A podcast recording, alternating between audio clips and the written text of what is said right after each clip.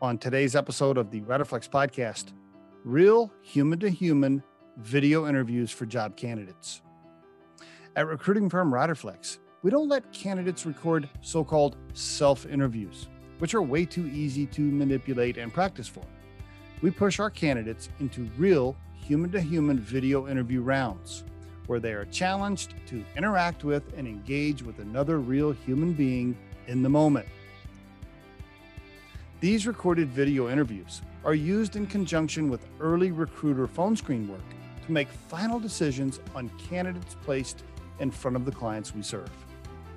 Is your recruiting firm doing that? Give recruiting firm Riderflex a try. I guarantee that you won't be disappointed.